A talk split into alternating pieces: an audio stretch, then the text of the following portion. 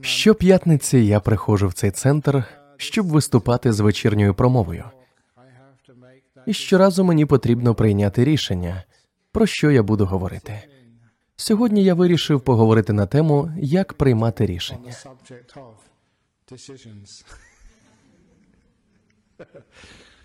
Сьогодні мені довелося піти в торговий центр Банінгс. Ченці зазвичай не ходять по крамницях за винятком придбання якогось обладнання. Зараз ми будуємо новий центр медитації в серпентині, і один будівельник попросив мене піти вибрати кольори для будівель, де будуть зупинятися учасники курсів. Тож тепер мені потрібно прийняти жахливе рішення, який колір вибрати. Я думав, що мені буде легко обирати, але потім я побачив каталог кольорів, і там їх стільки. Я ніколи навіть не уявляв, що стільки кольорів існує. І ці назви: динаміт або колір під смішною назвою Горіхович. Така величезна кількість кольорів. Я зрозумів, що саме ви всі відчуваєте, коли щодня ходите по крамницях. Від такого вибору можна збожеволіти. Отже, сьогоднішня промова буде про те, як приймати рішення. І це можуть бути не лише такі прості рішення на кшталт вибору фарби для стін, адже це навіть не має значення, чи не так? У медитаційному центрі люди зазвичай сидять більшість часу із заплющеними очима, тож вони цього навіть не помічають. І навіть якщо колір виявиться невдалим, я завжди можу роздати їм сонцезахисні окуляри. Але час від часу ми повинні приймати рішення, іноді малі, іноді великі. Люди іноді дуже переймаються, коли їм доводиться приймати важливі життєві рішення, адже вони не знають, як це правильно робити. Тому сьогодні я говоритиму про прийняття рішень, що це таке, як це зробити, а також про те, що це може бути досить легко. Однією з важливих речей щодо прийняття рішень, яких мене навчило життя, є те, що вони зазвичай не настільки важливі. Багато рішень, через які я в молодості хвилювався та не зміг спати вночі, у кінцевому результаті виявилися абсолютно неважливими для мого сьогоднішнього життя. Розмірковуючи про те, в який університет мені краще вступити, що вивчати, чи варто зустрічатися з тією чи з іншою дівчиною, яка це була марна трата часу.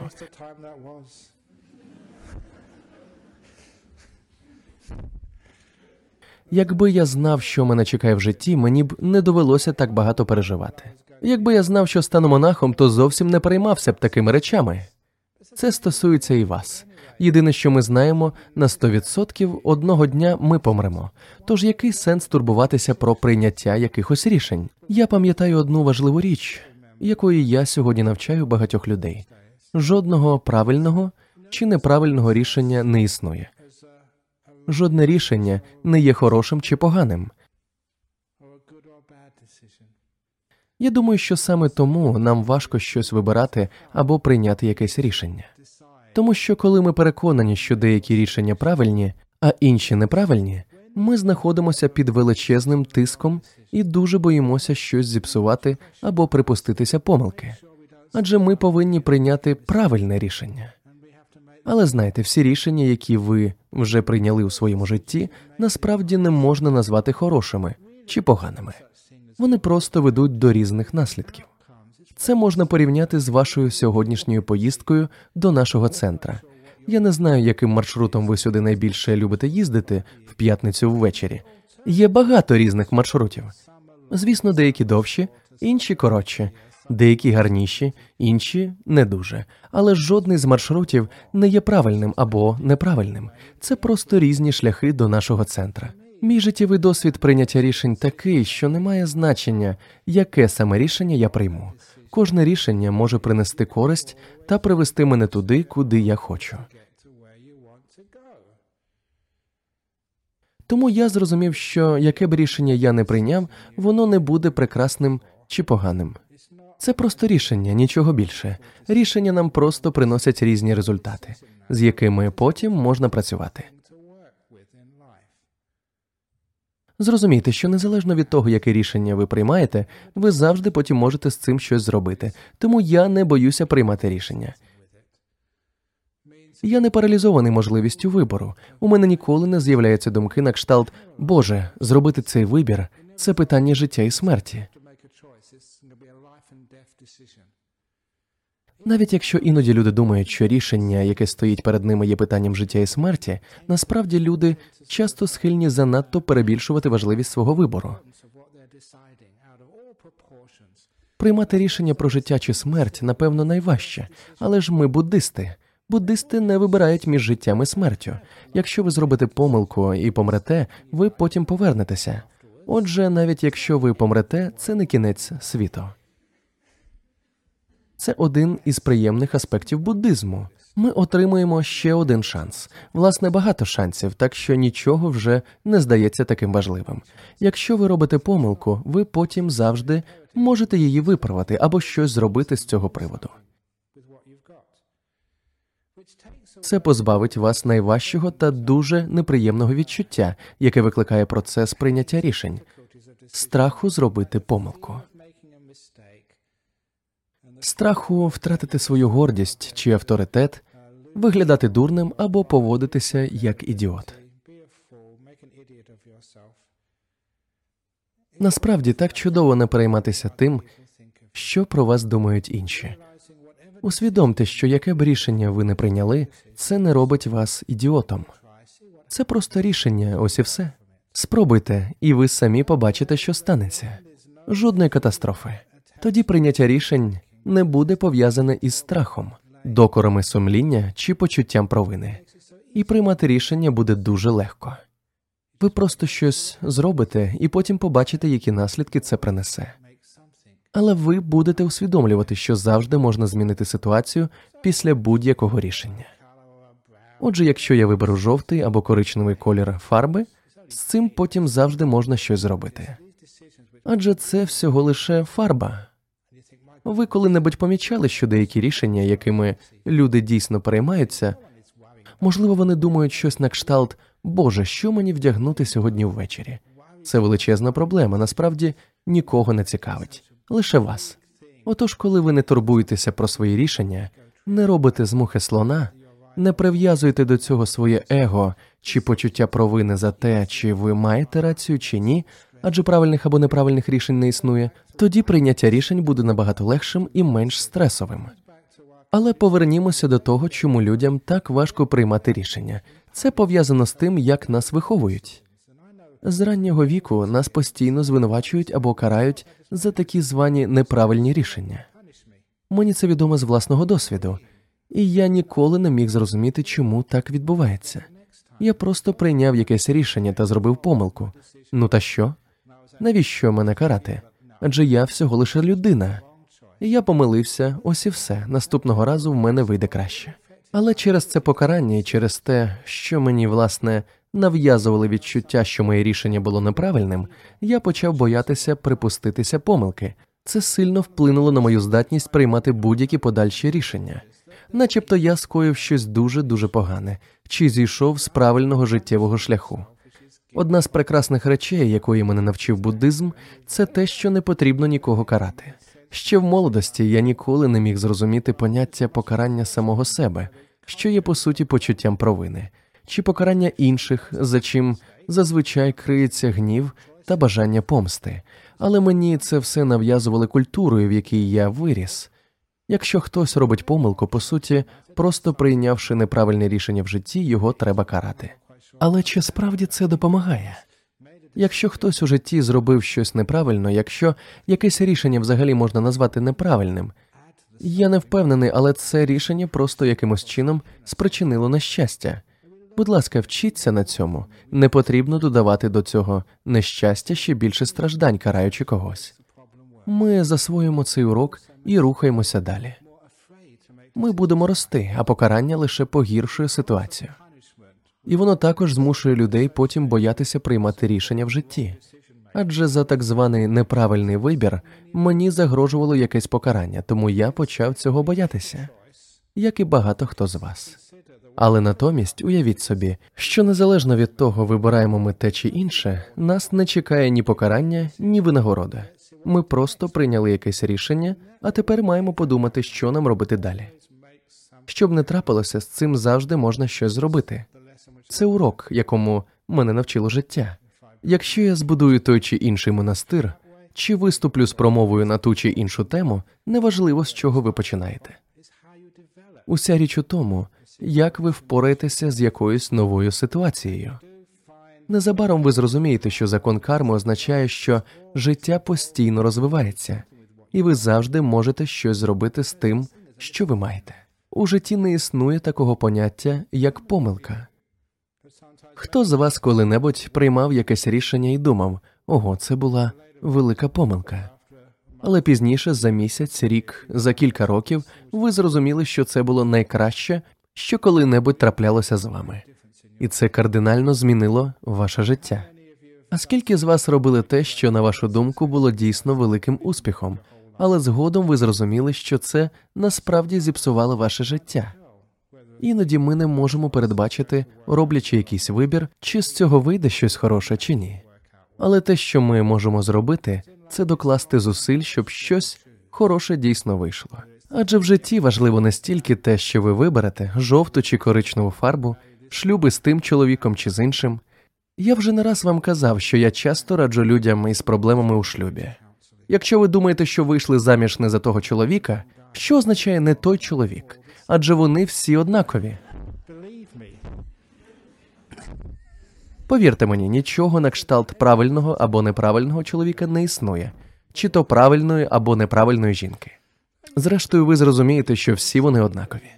Тож, якщо ви одружилися з цією людиною, робіть усе для того, щоб це був щасливий шлюб. У деяких країнах усе ще існують шлюби за домовленістю. Але найдивовижнішим є те, що якщо не помиляюсь, статистика свідчить про те, що шлюби за домовленістю та шлюби за коханням мають однакову успішність. Отже, те, що людина обирає партнера самостійно, не означає, що такий шлюб має більше шансів на успіх. Якщо хтось інший вибере вашого чоловіка, у вас будуть такі ж шанси на успіх. Тому це схоже на удачу або лотерею. Так само, як вибирати номер, у кого буде такий самий номер, як у вас цією людиною ви й одружитеся та залишитеся з ним до кінця свого життя. Ви б пішли на це? Іноді нам усе ж таки доводиться приймати такі рішення, але в таких ситуаціях прийміть рішення швидко та навчіться жити із своїм вибором. Винесіть з цього користь. З вами вже напевно траплялося щось подібне, і ви з цим впоралися. Тож згодом ви виявите, що прийняття якогось рішення вас більше не лякає. Яким би шляхом ви не пішли, ліворуч чи праворуч, це ніколи не кінець світу. Це не так важливо. Це надасть вам різні можливості, різні життєві шляхи. Не можна сказати, що один шлях кращий за інший. Він просто інший, ось і все. Коли Будда радив, як приймати рішення, він говорив, що є чотири речі, які ви завжди маєте враховувати, перш ніж приймати рішення. Необхідно переконатися, що ви не дієте під впливом цих чотирьох речей. По-перше, не дійте під впливом власного бажання. Що я можу отримати з цього? По-друге, не дійте зі злої волі або помсти. У вівторок я читав лекцію в школі в Крайстчерчі, і там я сказав одне зі своїх улюблених прислів'їв: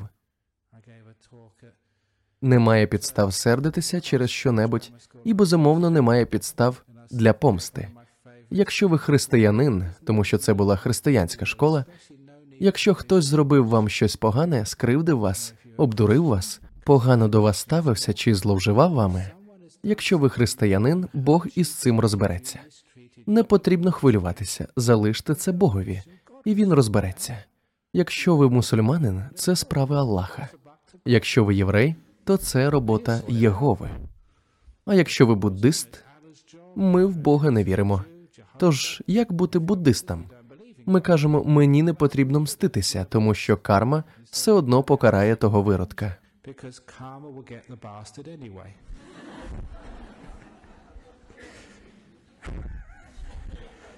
Перепрошую за лайку, але якщо я скажу це таким чином, ви принаймні запам'ятаєте. Це лише засіб навчання, нічого більше. Отже, мститися не варто. Тому обираємо шлях без злої волі, без помсти, адже ми нікому не бажаємо завдати шкоди. По-третє, не приймайте рішення через незнання під впливом самообману. Це дуже важливо. Ми прагнемо бути відповідальними людьми і приймати відповідальні рішення. Вони впливають і на інших людей, і на нас самих. Існують різні шляхи, і ми хочемо обрати найкращий. Хоча в кожному рішенні можна, врешті-решт, знайти щось хороше. Тому нам необхідно зібрати всю наявну інформацію, перш ніж прийняти якесь рішення. Отож я говорив про особисту вигоду, про злу волю, про невігластво. І нарешті четверта умова це те, про що я говорив лише декілька хвилин тому. Ніколи не приймайте рішення під впливом страху. І це найважливіша частина прийняття рішень, тому що дуже багато людей приймають рішення через страх, або вони відкладають якесь рішення через страх. У таких людей здебільшого страх покарання, тому що вони бояться, що можуть прийняти так зване погане рішення. Це паралізує багатьох людей. Коли я йшов до крамниці за каталогом з кольорами, я міг би подумати собі: я боюся, а що коли я виберу поганий колір? Що скажуть усі ті люди, які вклали стільки грошей у центр медитації, якщо я зіпсую його рожевою фарбою? Що вони про мене подумають? Але мені байдуже, тому що я знаю, що як монах я завжди перебуваю в безпрограшній ситуації, що б я не зробив. Наприклад, якщо я скою якусь велику дурницю та скажу тут щось дурне, що вас усіх образить, чудово. Я зможу потім залишитися в монастирі, спокійно медитувати, і мені більше ніколи не доведеться сюди до вас ходити. Принаймні я зможу трохи відпочити. Тому навіть якщо я напартачу, це буде чудово. А якщо ні, також чудово. Тоді я зможу надалі виступати з промовами і приносити людям радість. Тож, що б я не робив, я завжди у виграшній ситуації. Це просто різні життєві шляхи. Ось і все. А зараз розповім вам правдиву історію. Мені завжди дуже щастило. Коли я приїхав сюди 25 років тому, після 9 років життя в Таїланді, я був заступником настоятеля. Я був схожий на тих велосипедистів, які їдуть у щепленні за вантажівкою, захищені від вітру. Це був я. Всю відповідальність брав на себе настоятель за всі добрі чи невдалі промови. А я був лише заступником, тож у мене було безтурботне життя. Але раптом настоятель пішов. Навіщо він це зробив? Усі мої плани розбилися в пух і прах. Але не біда. Тоді я прийняв рішення. Тепер доведеться виступати з промовами мені. А якщо я людям не сподобаюсь, що коли в мене буде погано виходити, все одно буде чудово. Тоді я можу стати ченцем відлюдником. Я завжди хотів бути відлюдником. Я уявляв собі, як живу в глибокій печері. Це була моя мрія. Коли я вперше приїхав сюди, то почув, що в Нуланборі дивовижні печери, і під ними ще й вода є. Я був переконаний, що хтось дасть мені і трохи їжі. Я вже уявляв, як стану відлюдником із Нуларбора. Це була моя мрія. Тепер ви бачите, про що мріють монахи. Не про виграш у лотерею чи про красиву дівчину. Вони мріють стати відлюдником у глибокій печері в Нуларборі. Але потім я почав фантазувати далі. А що буде пізніше? Уявіть, що ви монах у глибокій печері в Нуларборі. Рано чи пізно вас хтось знайде, і як тільки вас знайдуть, вони повідомлять про це телебачення. Телебачення пошле туди репортерів, щоб зняти репортаж про цікаву людину відлюдника з Нуларбора. Вони питатимуть, чому ви втекли через нерозділене кохання, через те, що ваш бізнес зазнав краху, чи вам набрид весь світ через якусь іншу причину? Це тому, що команда Eagles постійно програвала? Тому ви стали відлюдником. Вони візьмуть у мене інтерв'ю для телебачення. І, звичайно, як тільки всі з телебачення дізнаються, що в Нуларборі є відлюдник, туди почнуть їздити туристи, які проїжджають через Нуларборську рівнину і поїдуть дивитися на відлюдника з Нуларбора. Тому що дуже рідко можна побачити відлюдника. І тоді цілі туристичні автобуси будуть їздити до мене. Незабаром вони встановлять туалети перед моєю печерою, а також сувенірну крамницю. А через деякий час там можна буде купити ляльок відлюдників із киваючою головою. Я стану туристичною пам'яткою, як і все інше. Ось що станеться з відлюдником з Нулларбора. Таким чином, як бачите, яке б рішення ви не прийняли, це не має значення. Так буває у світі. Тому я зрозумів, що неважливо, яке рішення я прийму, навчати чи ні. Якщо ви викладаєте і вас добре сприймають, це прекрасно. Якщо ні, також чудово. У цьому разі ви вже не будете боятися виступати з промовами. Кажуть, одна з найстрашніших речей це публічні виступи, але я від них отримую насолоду. Тому що я абсолютно спокійний. Вам подобається? Чудово. Не подобається? Чудово. У нас все одно забагато людей в цьому залі. Тож чим більше людей я ображу та змушу піти, тим краще. І це підводить мене до сьогоднішнього жарту про те, як приймати рішення. Насправді це два жарти в одному. Я їх об'єднав. Прийняття поганого рішення друга частина. Троє хлопців заблукали в пустелі. Вони блукали там уже декілька днів. Один з них був француз, один австралієць і один англієць. Я англієць, тому глузувати будемо переважно з англійця. Я можу собі це дозволити як англієць. Отож, австралієць, француз і англієць губляться в пустелі та довго там блукають. Вони не можуть знайти вихід. Раптом вони бачать ескімоса, який приїжджає на санях з хаскі. Вони підходять до нього та з великим полегшенням кажуть йому: Слава Богу, ескімос! Ми заблукали і не знаємо, як звідси вибратися. А ескімос їм каже: Хо-хо, то ви думаєте, що це ви заблукали?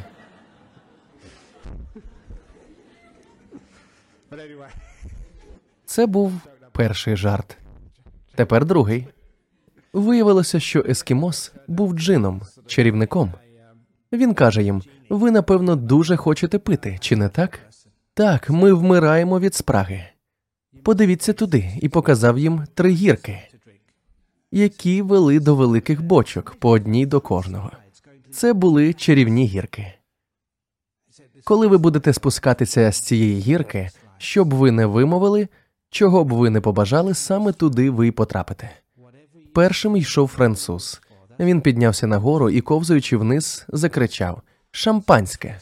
Як тільки він це вимовив, він упав у бак із шампанським. Він пив і неймовірно насолоджувався фірмовим шампанським найвищої якості. Потім австралієць піднявся нагору і поїхав. Як думаєте, що він закричав? Чи то світле, чи то темне? Звичайно ж, пиво. І він впав до бака повного пива.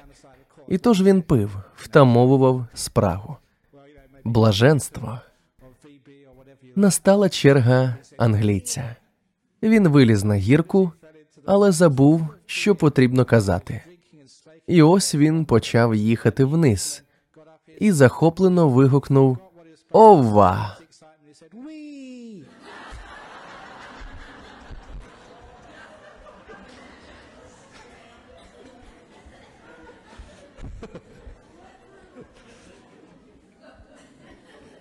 Але завжди можна отримати щось хороше із своїх рішень, якими б вони не були.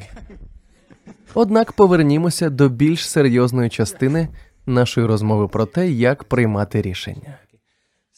Якщо ми боїмося наслідків своїх рішень, нас паралізує страх, і це заважає нам приймати правильні рішення.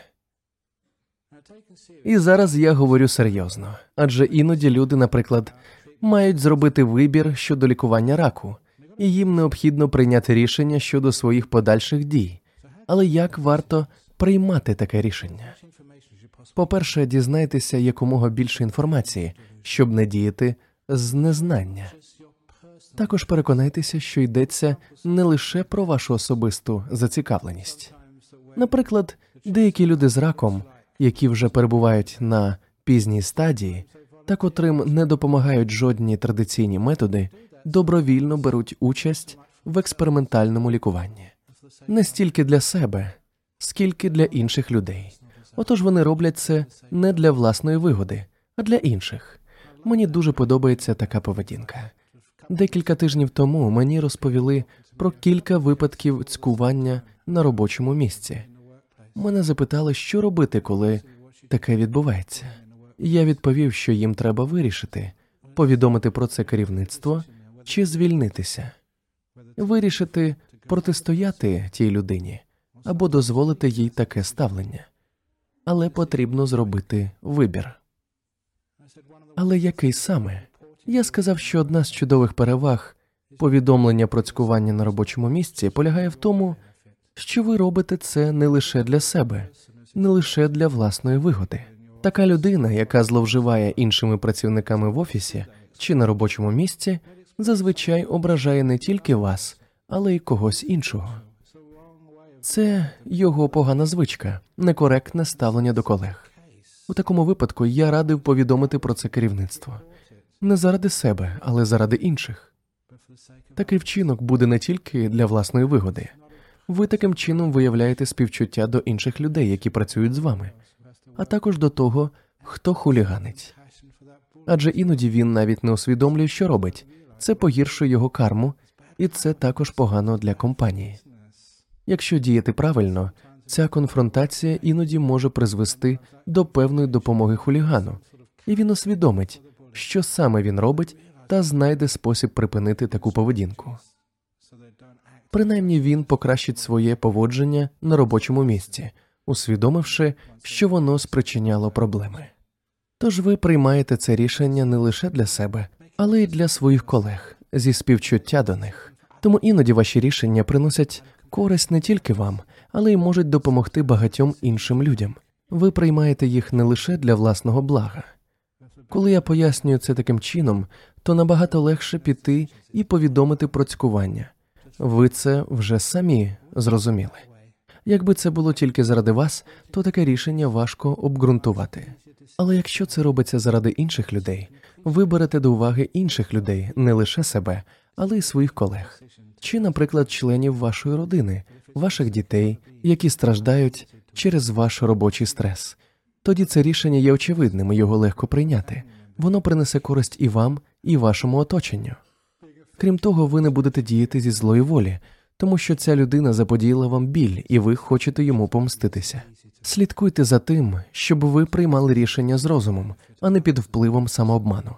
І це стосується будь-якої ситуації, чи то експериментального лікування раку, чи повідомлення про неправомірні дії. Також подумайте, чи достатньо ви компетентні, чи здатні фізично та розумово впоратися з такою конфронтацією, посередництвом, розмовами та всіма іншими проблемами, які можуть чекати на вас, якщо ви когось звинуватите. Чи можете ви впоратися з цим морально і фізично? Іноді ви, можливо, занадто виснажені, у вас багато інших проблем. Вам бракує фізичних і душевних сил. У такому разі треба пустити ситуацію на самоплив і ні про що не повідомляти. Приймаючи рішення з розумом, ви усвідомите, які у вас є варіанти, на що ви здатні, а на що ні. Хорошим прикладом є рішення, яке ми прийняли багато років тому. Можливо, дехто з вас пам'ятає, навколо нашого монастиря їздили вантажівки з глиною. Як настоятель монастиря, я мав вирішити, чи нам варто боротися з ними, чи відпустити ситуацію. Але одного разу я побачив, як одна з таких вантажівок із глиною та причепом перекинулася на Кінгсбері Драйв. Тоді я подумав, досить, це вже занадто небезпечно. Я побачив величезну вантажівку, перекинуту набік, і зрозумів, що якби ви їхали в наш монастир на серпентині в зустрічному напрямку, у вас не було б жодних шансів. Ви б загинули. Побачивши це, я вирішив, що воно того варте, і не лише заради монахів у монастирі, а й заради відвідувачів монастиря. Це було рішення на користь інших, не зі злої волі. Це була довга судова тяганина, яка тривала багато років. Я пам'ятаю, як одного разу на Різдво ми відправили нашим опонентам різдвяні листівки, хоча ми й буддисти. Вони відповіли нам прекрасним листом, де написали: ми не очікували, що ви надішлете нам різдвяні листівки з огляду на те, що ви ведете проти нас судовий процес. Це дивовижно. Ми ще ніколи з таким не зіштовхувались. Такі дрібниці доводять, що ми робимо це не зі злої волі, але дуже важливо було врахувати наші можливості, не тільки фінансові, а й емоційні ресурси, які необхідні для такої довгої битви. Мені довелося заглянути у свій розум і запитати в самого себе, чи вистачить у мене енергії, щоб впоратися з цим. І я подумав, що так, що я зможу це зробити. У мене вдосталь сил. Отож ми боролися з ними протягом багатьох років, поки, врешті-решт, не виснажили їх. Ми були більш наполегливими, тому вони здалися. Перед тим як я вирішив, чи братися за цю справу, чи здатися, я подумав про ті чотири речі. Я поставив собі запитання, чи я дію тільки на свою користь? Яка в цьому вигода для мене? Чи зі злої волі проти когось? З незнання чи від страху?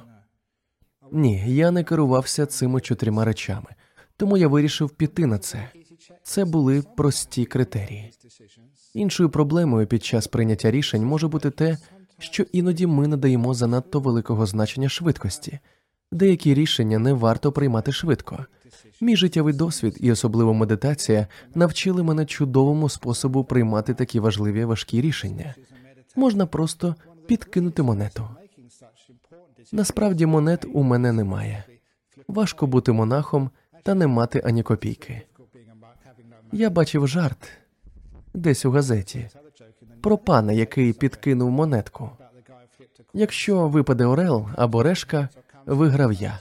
Якщо монета залишиться у повітрі, виграв ти. Багато рішень взагалі не важливі, наприклад, колір фарби, але деякі є надзвичайно важливими, оскільки вони мають великий вплив на інших людей. Я маю звичку приймати такі рішення наступним чином. Спочатку я вивчаю всю наявну інформацію і обговорюю її з іншими монахами. Вони щось на кшталт моїх муз, моїх наставників.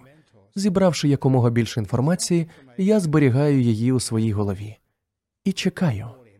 Це чудовий спосіб приймати рішення, навчитися чекати, не поспішати з рішенням, не хвилюватися з цього приводу, не думати про нього занадто багато.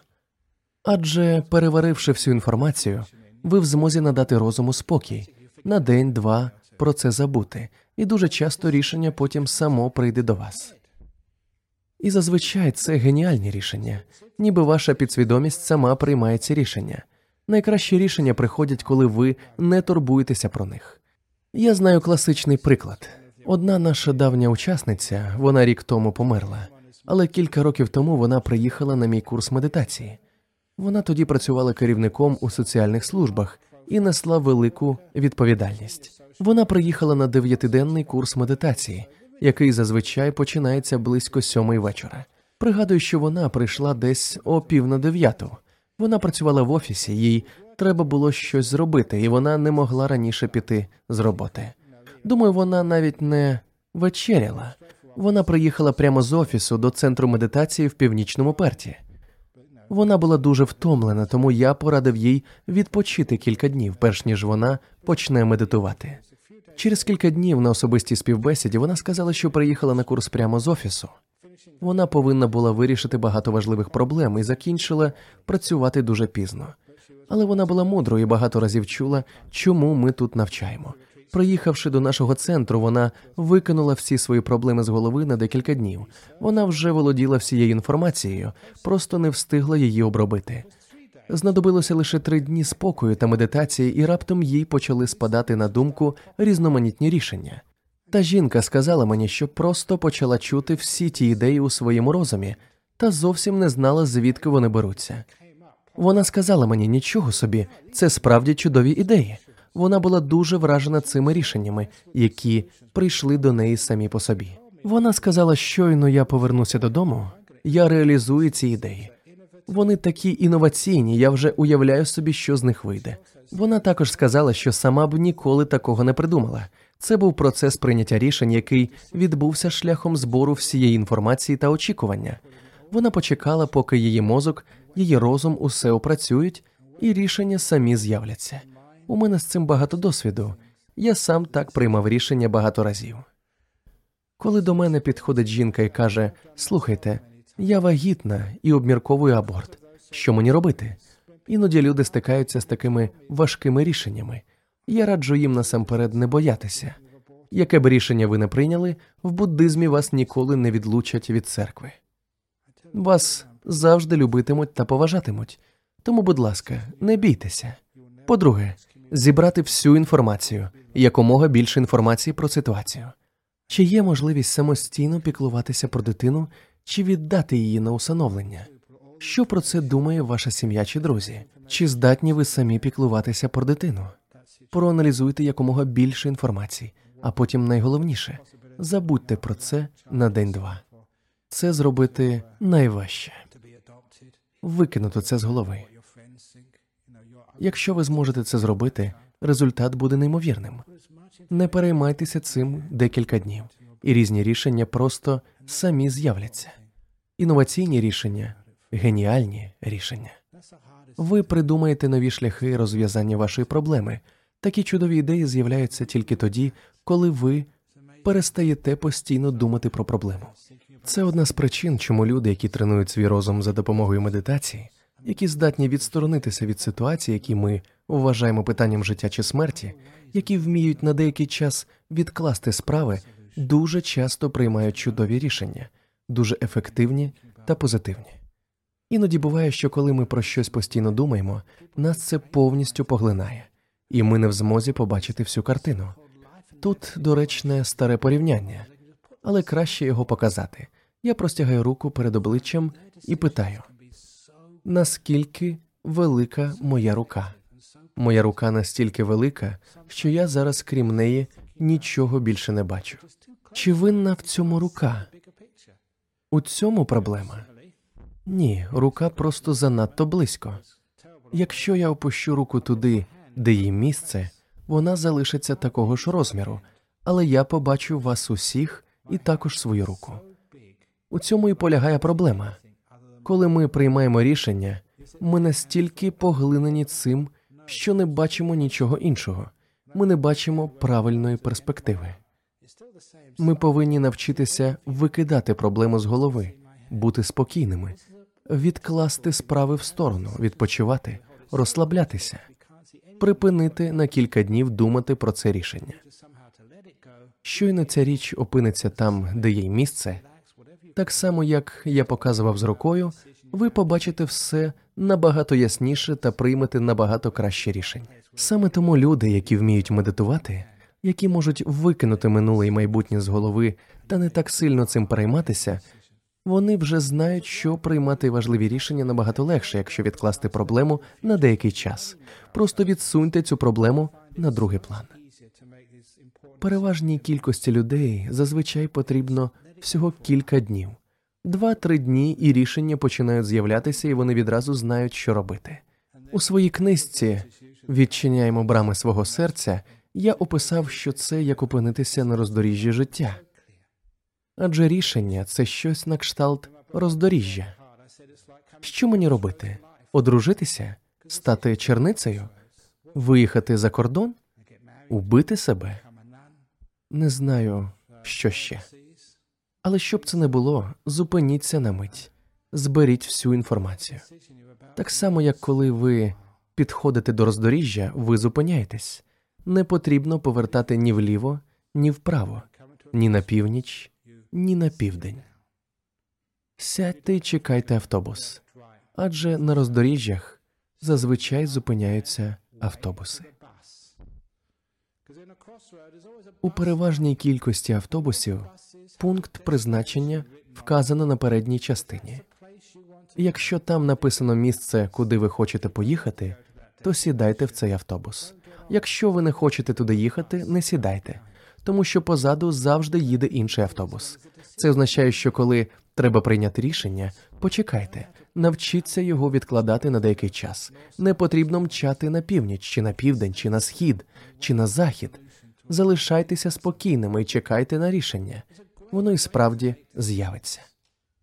Це чудовий спосіб приймати рішення. Ви помітите, що рішення, які ви приймаєте таким чином, або які самі до вас приходять, будуть набагато успішнішими у вашому житті. Коли ви навчитеся приймати рішення таким чином, у вас буде набагато менше стресу в житті. Ми всі повинні час від часу приймати рішення. Ви помітите, що рішення, які ви приймаєте таким чином, або які самі до вас приходять, будуть набагато успішнішими у вашому житті. Коли ви навчитеся приймати рішення таким чином, у вас буде набагато менше стресу в житті. Ми всі повинні час від часу приймати рішення, але іноді ми не знаємо, як це зробити.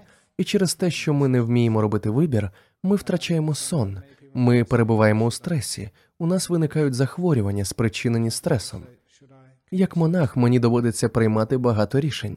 Іноді люди підходять до мене і запитують про ситуації, що загрожують життю.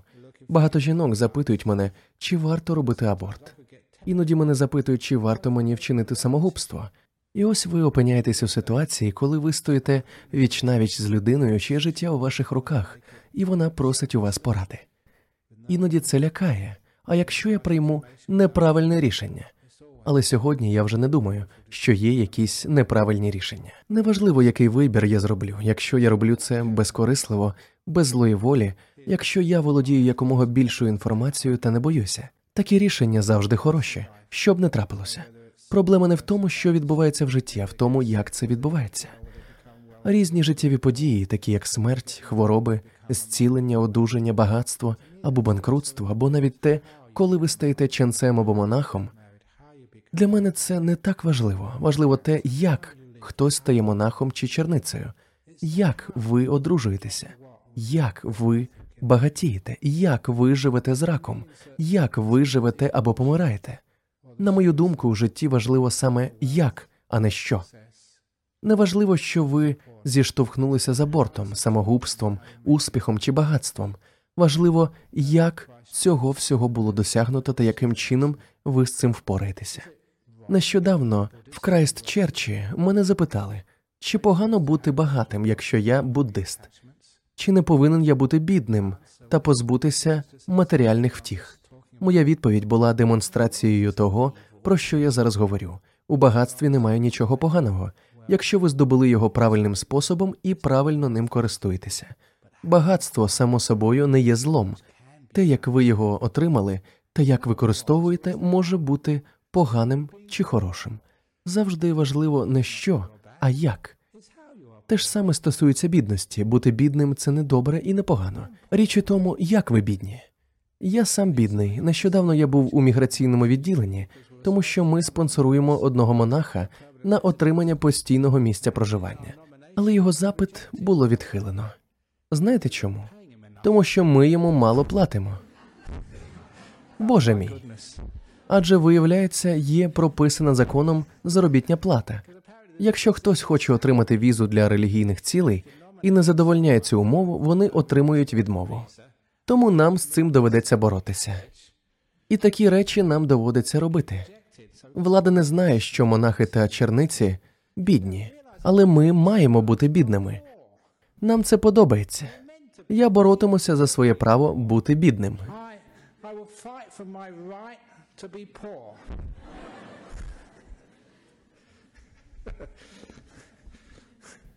Іноді це весело. Пам'ятаю, як я вперше подав заявку на отримання медичного страхування.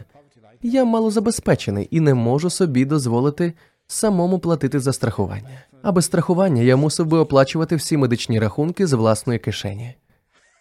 Вони надіслали мені тоді з медичної страхової компанії листа. Чи не могли б ви, будь ласка, пояснити нам, як ви живете взагалі без грошей? Адже мені потрібно було заповнити всілякі бланки, а в них питалося ваш трудовий прибуток. Нуль. Ваш прибуток від інвестицій нуль. Ваш прибуток від здачі майна в оренду нуль. Ваші заощадження нуль. На всі питання була відповідь нуль. Легко потім порахувати, який ваш щомісячний прибуток нуль. Перше знайомство соціальних працівників з ченцями їх добряче спантеличило. Тому мені дуже весело бути бідним. Проблема не в тому, що ти бідний, а в тому, як ти бідний. Те ж саме стосується всього іншого в нашому житті. Важливо як, а не що. Отож, приймаючи в житті будь-які рішення, ніколи не турбуйтеся про результат цих рішень, а про те, як ви їх приймаєте. Як є найважливішим. Якщо ви знаєте, як правильно приймати рішення, то вони завжди принесуть щастя до вашого життя. Результати не настільки важливі. Важливим є як, якщо ви правильно розумієте це як.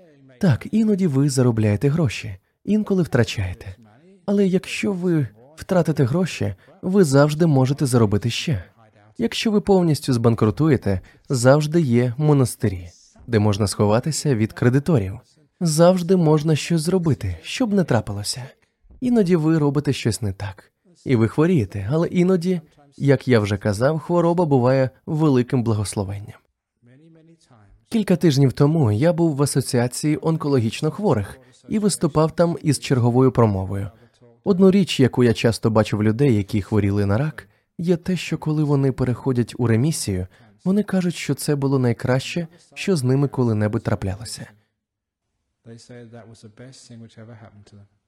Я навіть не знаю, скільки разів я це вже чув.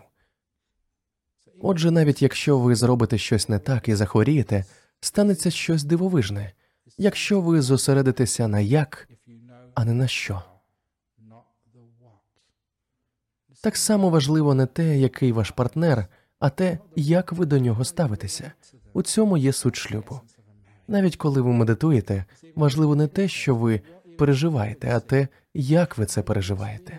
Саме в цьому і полягає мистецтво медитації. Іноді розум буває божевільним, іноді сонним, але це не так важливо. Річ у тому, як ви до цього ставитеся. Чи ви сприймаєте це спокійно, чи ви боретеся з цим, чи ви злі, чи ви боїтеся. Найголовніше не що, а як. Ще повернусь до промови в Крайстчерчі. Я отримав там питання, чи можна буддистам застосовувати насильство? Якщо на вас хтось нападе, чи можна йому дати відсіч? А точніше, чи варто давати відсіч? Це чудове запитання. Це одна з причин, чому я люблю відвідувати школи. Це тому, що у дітей вистачає мужності ставити складні запитання. Від вас я отримую складні запитання дуже рідко. У вас бракує бунтарства.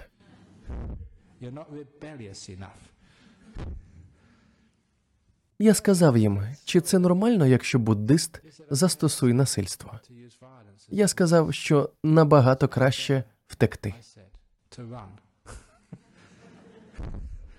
Але якщо ти монах, то ти не можеш втекти. Якщо ви колись спробуєте побігти в цьому вбранні, ви побачите, що воно спадає повністю. А під ним нічого немає. Так що тікати не можна. Але я пам'ятаю, це реальна історія про те, як буддисти ставляться до насильства. Я розповів її дітям у тій школі, і вони були дуже вражені. Коли ми вперше приїхали до передмістя та відкрили наш центр, це було близько 20 років тому, можливо, 23 роки тому. Я вже точно не пам'ятаю. Це будівля ще не була побудована. Поруч була тільки громадська зала. Ми щойно відкрили наш центр, тож ми готувалися до церемонії урочистого відкриття. Ми вирішили спробувати щастя та запросили тодішнього губернатора Західної Австралії, сера Гордона Ріда. Сьогодні на його честь названо шосе. На нашу радість він прийняв запрошення. Ми навіть не очікували, що губернатор погодиться відвідати таку малозначущу подію, але він прийняв запрошення та прийшов. Ми були в захваті. Попри те, що у нас не було багато грошей, це мав бути великий день. Наш скарбник тоді сказав мені: слухай, ми хочемо влаштувати дійсно видовищне шоу. Моя робота, моя маленька допомога полягала в тому, щоб замовити вуличний намет і стільці для нас і всіх гостей. Скарбник мене запевнив, що ціною можна не перейматися, тому ми хотіли все найкраще. Я телефонував у найкращі прокатні компанії в Перті, поки не знайшов одну в Коттесло, яка орендувала намети. Я сказав їм: слухайте, у нас буде губернатор, і ми хочемо влаштувати серйозне шоу. Буддисти приїхали до міста і хочуть як слід відсвяткувати. Ми не хочемо нічого звичайного. Ми хочемо справити враження. Тож не могли б ви знайти для нас дуже гарний намет і якісь якісні стільці. До нас приїде губернатор штату. Жінка на другому кінці відповіла: так, звісно, але це буде коштувати. Я відповів: це не має значення. Скарбник сказав, що ми можемо влаштувати видовищне шоу. Отож ми домовилися. Була п'ятниця, ми запланували свято на неділю, тож мусили все підготувати ще в п'ятницю, поки люди ще на роботі. У п'ятницю після обіду приїхала вантажівка з наметом і стільцями. Я добрий монах, тому постійно допомагав комусь іншому і не бачив, як вони розвантажували ці речі. Але коли я перевірив, що вони перевезли, я побачив, що намет був весь заяложений. Він був вкритий червоним пилом. Мабуть, він стояв на якійсь сільськогосподарській виставці. Це мене дуже засмутило, тому що я попросив якісні речі. Але замість того, щоб скаржитися, краще запалити свічку, ніж скаржитися на темряву. Ми взяли шланг і помили його. У нас було кілька днів в запасі, щоб він встиг висохнути. Але потім я побачив стільці, вони теж були дуже запилені. Багато людей допомагали мені. Ми взяли мокрі ганчірки та вимили стільці. Це було нам під силу, але потім я побачив 10 віп-стільців. Я зараз не перебільшую. З 10 стільців жоден не мав ніжок однакової довжини. Усі вони хиталися. Та ще й як. Це вже було занадто. Ми можемо витерти стільці, помити намет, але полагодити стільці, що хитаються, ми не можемо. Тож я побіг до телефону, тут до кімнати поруч. Мені вдалося зостати ще ту жінку, з якою я домовився, якраз перед тим, як вона закрила офіс у п'ятницю ввечері. Я сказав їй: приходьте, подивіться, що ви нам послали. Я ж казав, що хочу найкращого. До нас приїде губернатор з Західної Австралії з дружиною. Ми не можемо всадити їх на стільці, які хитаються. Та жінка попросила вибачення і сказала, що напевно сталася якась помилка, та стільці негайно замінять. Тож я їй подякував. Але сталося ось що. Працівники вже виїхали на вихідні. Вони вже були в пабі і випивали. Коли до них підійшла їхня начальниця та сказала їм: буддистам потрібні нові стільці. Повертайтеся до роботи. Можете собі уявити, що вони відчували. Цього разу я чекав їх прямо перед будинком. Вантажівка повернула за ріг і була на півдорозі по вулиці Нансон, приблизно за 200 метрів до будівлі, і на півдорозі якийсь чоловік вискочив з вантажівки. Вона їхала зі швидкістю близько 20-30 км на годину. Той хлопець вискочив і зі стиснутим кулаком побіг до нас. Хто тут головний? Покажіть мені того, хто тут керує.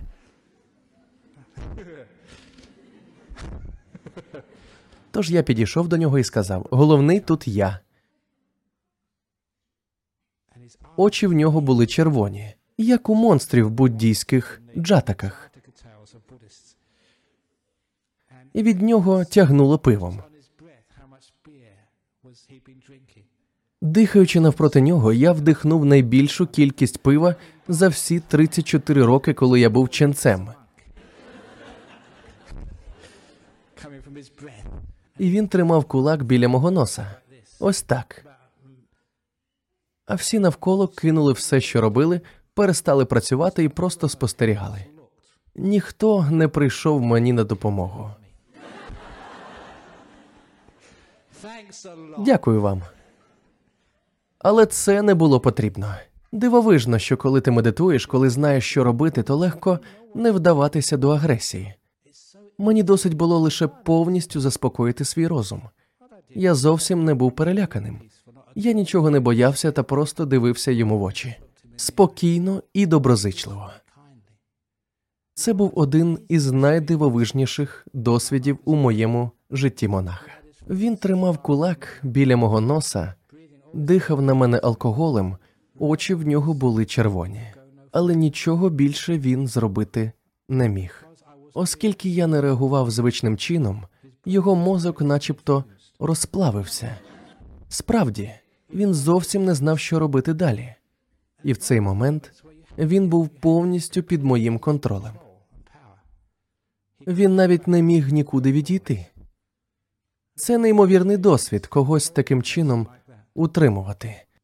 Тільки завдяки тому, що я був спокійний, що я був люб'язний, і він зовсім розгубився. Це тривало, можливо, 3-4 хвилини. Не кілька секунд, а досить довгий час. Тим часом вантажівка припаркувалася, і хтось інший, напевно, лідер їхньої команди, вийшов, підійшов до нас, поклав руку цьому хлопцю на плече та сказав: Ну ж бо, ходімо, розвантажимо стільці. А я сказав: так, я вам допоможу. Потім разом ми розвантажили ті стільці. Ось як буддист справляється з насильством. Коли ви не боїтеся, коли ви добрі, коли вмієте повністю заспокоювати свій розум, ви невразливі.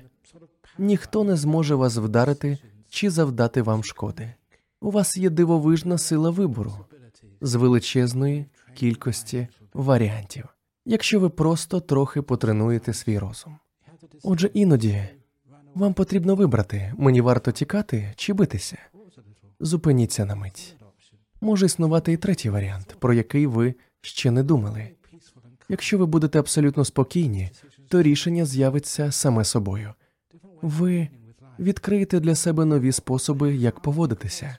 Важливо не що, а як. Завдяки тому, що я був спокійним, що я був добрим, лагідним, ось це як насправді врятувало мене. Тож, коли перед вами стоїть життєве рішення, до якого університету вступити, з ким одружитися, чи зізнатися в гомосексуальності, чи залишити все як є, та нічого не казати батькам, поїхати за кордон, чи залишитися тут і стати ченцем, чи не ставати ченцем, чи ще кимось. Що саме ви обираєте, не так важливо. Важливо, як ви приймаєте це рішення. Якщо ви зробите як правильно, тоді будь-яке прийняте вами рішення принесе вам чудове, дивовижне життя. Ви не будете жити в страху та не будете паралізовані тим, що вам потрібно прийняти рішення і яке саме рішення це має бути. Як є найважливішим. Переконайтеся, що ви не приймаєте рішення лише заради особистої вигоди. Думайте про інших, щоб це рішення було і для них. Керуйтеся добротою, а не злою волею, необізнаністю чи ілюзіями. І головне, не керуйтеся страхом. Ми, люди, занадто боязкі. Через це ми не тільки уникаємо ризиків, а й повністю ховаємося, нітимося і не живемо повноцінно, бо боїмося припуститися помилки. І кожне рішення нам потім завдає величезного стресу. Отже, якщо ви розумієте, про що я говорю, вам буде легко прийняти будь-яке рішення. Ключовим є те, як ви його приймаєте, а не те, що з нього вийде. Тож тепер ви знаєте, коли ви завтра підете за покупками, неважливо, що ви придбаєте. Головне, щоб все, що ви придбали, приносило вам задоволення, щоб воно було не лише для вас, але й для ченців і черниць, а також для ваших друзів. Саме так варто приймати рішення. Дякую за увагу.